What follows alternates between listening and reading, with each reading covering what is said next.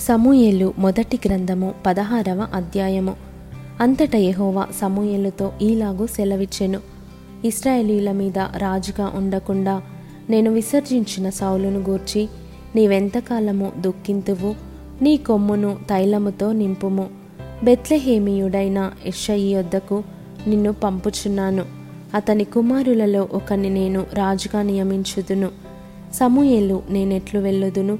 నేను వెళ్ళిన సంగతి సౌలు వినిన ఎడల అతడు నన్ను చంపుననగా యహువా నీవు ఒక పెయ్యను తీసుకొని పోయి యహువాకు బలిపశువును వధించుటకై వచ్చి తినని చెప్పి యషయిని బల్యార్పణమునకు పిలువుము. అప్పుడు నీవు చేయవలసిన దానిని నీకు తెలియజేతును. ఎవని పేరు నేను నీకు చెప్పుదునో అతనిని నీవు అభిషేకింపవలెనని సెలవీయగా సమూయలు యెహోవా ఇచ్చిన సెలవు చొప్పున బెత్లహిమునకు వెళ్ళెను. ఆ ఊరి పెద్దలు అతని రాకకు భయపడి సమాధానముగా వచ్చుచున్నావా అని అడుగగా అతడు సమాధానముగానే వచ్చి తిని మీరు శుద్ధులై నాతో కూడా బలికి రండని చెప్పి యశ్ఐని అతని కుమారులను శుద్ధి చేసి బలి అర్పించెను. వారు వచ్చినప్పుడు అతడు ఏలియాబును చూచి నిజముగా యెహోవా అభిషేకించువాడు ఆయన ఎదుట నిలిచియున్నాడని అనుకొనెను. అయితే యెహోవా సమూయేలుతో ఈలాగూ సెలవిచ్చెను. అతని రూపమును అతని ఎత్తును లక్ష్యపెట్టకుము. మనుష్యులు లక్ష్యపెట్టు వాటిని యహోవా లక్ష్యపెట్టడు. నేను అతని త్రోసివేసి ఉన్నాను.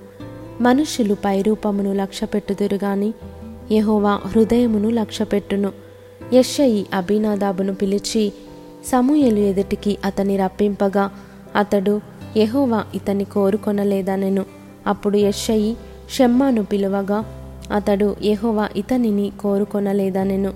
యెషయి తన ఏడుగురు కుమారులను సమూయేలు ఎదుటికి పిలువగా సమూయేలు యహోవా వీరిని కోరుకొనలేదని చెప్పి నీ కుమారులందరూ ఇక్కడనున్నారా అని యెషయిని అడుగగా అతడు ఇంకను కడసారివాడున్నాడు. అయితే వాడు గొర్రెలను కాయచున్నాడని చెప్పెను. అందుకు సమూయేలు నీవు వాని పిలువనంపించుము అతడిక్కడికి వచ్చే వరకు మనము కూర్చుందమని యషయితో చెప్పగా అతడు వాని పిలువనంపించి లోపలికి తోడుకొని వచ్చెను. అతడు ఎర్రని వాడును చక్కని నేత్రములు గలవాడును చూచుటకు సుందరమైన వాడునై ఉండెను.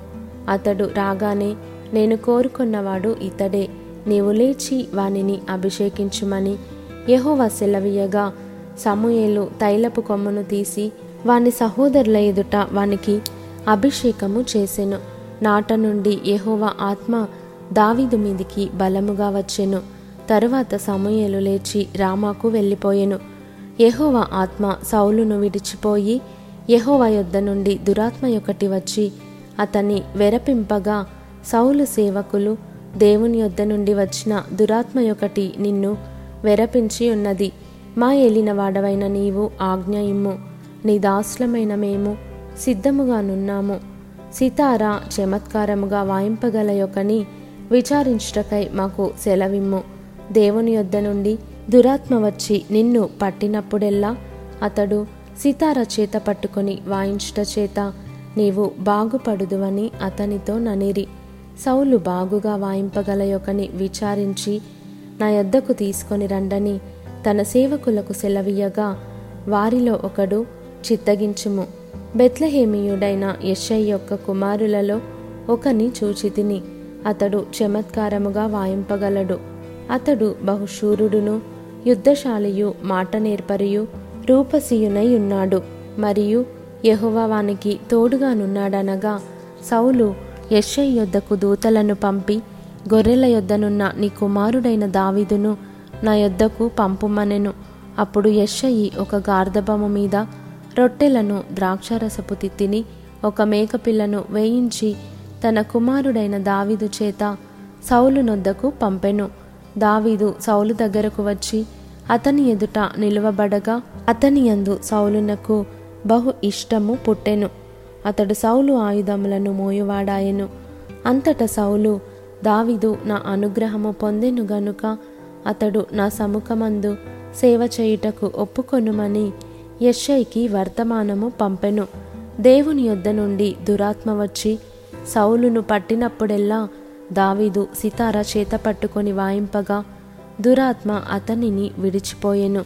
అతడు సేదదీరి బాగాయెను.